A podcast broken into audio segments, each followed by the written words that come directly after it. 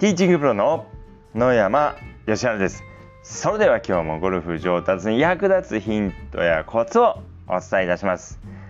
え昨日はですね水曜日だったので長南パブリックコースさんにですねラウンドレッスンに行ってきました。昨日来てくださった方はえ毎月ご参加いただいている方なんですけれどもお一人はですねえアプローチをしっかり練習してきたということででえもう一方はパターをしっかり練習されたということでお,、えお越しいただいたんですけども、まあ、やっぱりですね練習していたことがですねすごくよくできていてやっぱり練習は裏切らないなっていう感じがしました。でまあ練習は裏切らない。練習はまあ嘘をつかないっていう言葉がありますけれども、まあ、これはですね、えーまあ、ちょっと前までですね私はですね意味を取り違えかあの取り違えていました。まあ、練習は嘘をつかないと聞くとですね、まあ、とりあえずもう練習いっぱいすればですねそれは必ずもう上達につながるっていうふうにこう思っていたんですけれども、まあ、実はですね、えー、そういう意味だけではなくてですね、まあ、練習を練習をやっていた時のことが、まあ、コースでも出るというような、えー、意味もあるなというふうに思っております。まあ、どういうことかというとですね、まあ、練習をですね適当にやっているとですねその適当なショットがコースでも出るということです。あのあんまりこう集中しないでただこう練習している、まあ、適当なショットを打っているとその、えー、適当なですねえー、ショットがコースに行った時も出てしまうってことです。まあ、ですのでもう練習の時からですねあのしっかりと集中して、えー、正しくスイングしていかないとその間違った、え、スイングが、まあ、コースでも出てしまうということです。まあ、ですので、練習を嘘練習は嘘をつかないってよく言いますけれどもまあ、これは練習をやればやっただけ上手くなるっていう意味も、まあ、もちろんありあると思いますけどもそればっかりではなくて練習でやったことがコースで出るってことです。まあ、ですのでこう日々練習している時にですね、まあ、しっかりとこう集中して正しく、えー、スイングできるように練習していただきたいなっていうふうに思っております。で昨日のラウンドレッスンなんですけれどもティーイングエリアでボールを打つ前にこのホールは、えー、どうやって攻めるかっていうのを口に出して言っていただいてからショットを打っていただくようにしていただきました、えー、例えばティーショットは、えー、右サイドのバンカーの左足に打ち出してそこからドローでフェアウェイ真ん中に持ってきてでセカンドショットはえー、7番アイアンで、えー、グリーンの右サイドを狙って打ってで、えー、2パットでパーで上がるっていうような感じでですね。こうそのホールのこう理想的なこう攻め方こうやって攻めたいっていうのを言っていただいてからですね、えー、ティーショットを打っていただきました。で、まあ、やっぱりですねこういうのを言っていただくとこう非常に良くてですね、まあ、何がいいかというとですねやっぱりまあそのホールの攻め方がこう明確になるっていうのはもちろんありますけれどもやはりこう次のことを考えてショットできるということです。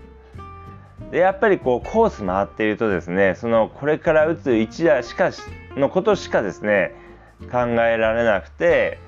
えー、まあ2打目に行ったら2打目のことだけを考えてショットするっていうような感じになりやすいです。だからティーイングエリアでショットする時にはティーショットのことだけしか、えー、考えられないっていうことが結構あるんですけどもやはりいいスコアを出すためには、まあ、次のことも考えてショットしていかなければなりません。まあえー、グリーン上はパターをどこから打ちたいのかでそのためにはじゃあセカンドショットはどこから打つのがその、えー、そこにこう乗せやすいのかでそのためにはティーショットをどこにどっからどういうふうに打ったらいいのかっていうのをこう考えてですね、えショットしていくとですねやはりこういいスコアを出しやすいです。まあ、あのこれから打つショットに集中するってことももちろん大事なんですけども、まあ、やはりですね次のショットのことをもしっかりと考えてこれからショットを打っていただくといいです。ですので、まあ、ボールを打つ前までは、えー、このホールどうやって攻めていくのか、まあ、次のショットのこともこう考えて、えー、マネジメントを考えていただいてもうこれからもうまさに打つっていう時、まあ、あのセットアップのルーティンに入ったらですねこれから打つショットが、えー、いい球が出るようにこれから打つショットにだけ集中してショットしていただくといいです。やっぱりこうどうしてもですね、まあ、なかなかこう次のことを考えて、えー、プレーするしているっていう方はですね、まあ、非常にこう少ないかと思います。でまあこういうこういうことをお話しするとですね、まあ、どうせこう考えても狙ったところに行かないからもう考えても仕方がないっていう方もいらっしゃるんですけども、まあ、やはりですねこう理想的なことをこう考えることによってそれ通りにあの攻めやすくなりますし仮にこううまくいかなかったとしても、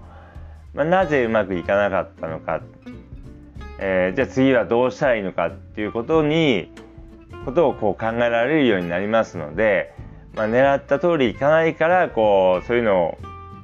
まあ、理想的な攻め方を考えてもしょうがないのではなくてですね、えー、まあ、そういう理想的な攻め方をするしやすくするためにもですねしっかりとティーイングエリアでそのホールの攻め方を考えていただくといいです。でまあやっぱりこうコースマネージメントっていうのは狙ったところにボールを打てないからどうやったらスコアを崩さないように回れるかのために、えー、考えコースマネジメントをコースをどうやって進めるかを考える必要があります。狙ったところにボールを運べるんだったらコースマネジメントは必要ないです。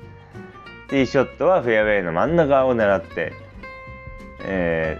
ー、ミドルホールであればセカンドショットピンの方向を狙ってっていう感じでもう狙ったところにボールを運べるんだったらコースマネジメントは必要ないです。狙ったところにボールが打てないからコースマネージメントを考える必要があります。まあ、ですのでまあ、今度こうコースに行った時にですねティーイングエリアでこのホールはどうやって攻めるかっていうのをカップインまでしっかりと考えてみてください。でそうそれを考えることによって、まあ、それ通りにこう、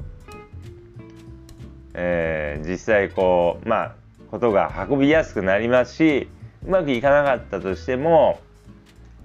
まあスコアを崩しやすく崩しにくくなります。でまたうまくいかなかった時になんでうまくいかなかったのかっていうのをが、えー、分かるようになりますので、まあ、ぜひですねまあもうとにかくですねティーイングエリアでカップインまでをしっかりとこうイメージしてショットしてみていただければと思います。もう今までこうやったことがない方であればですねもう新たな発見が必ずあるはずです。ということでですね、まあ、今日はコースマネージメントについてお話ししましたけれども、まあ、やっぱりこうコースマネージメントっていうのはこういいスコアを出すためにとても重要ですし、まあ、こういうことをこう考えることによって、ま、ゴルフがですねより楽しくなりますので、まあ、ぜひですね今度コースに行ったらやってみていただければと思います。ということで今日の音声はこの辺で失礼いたします。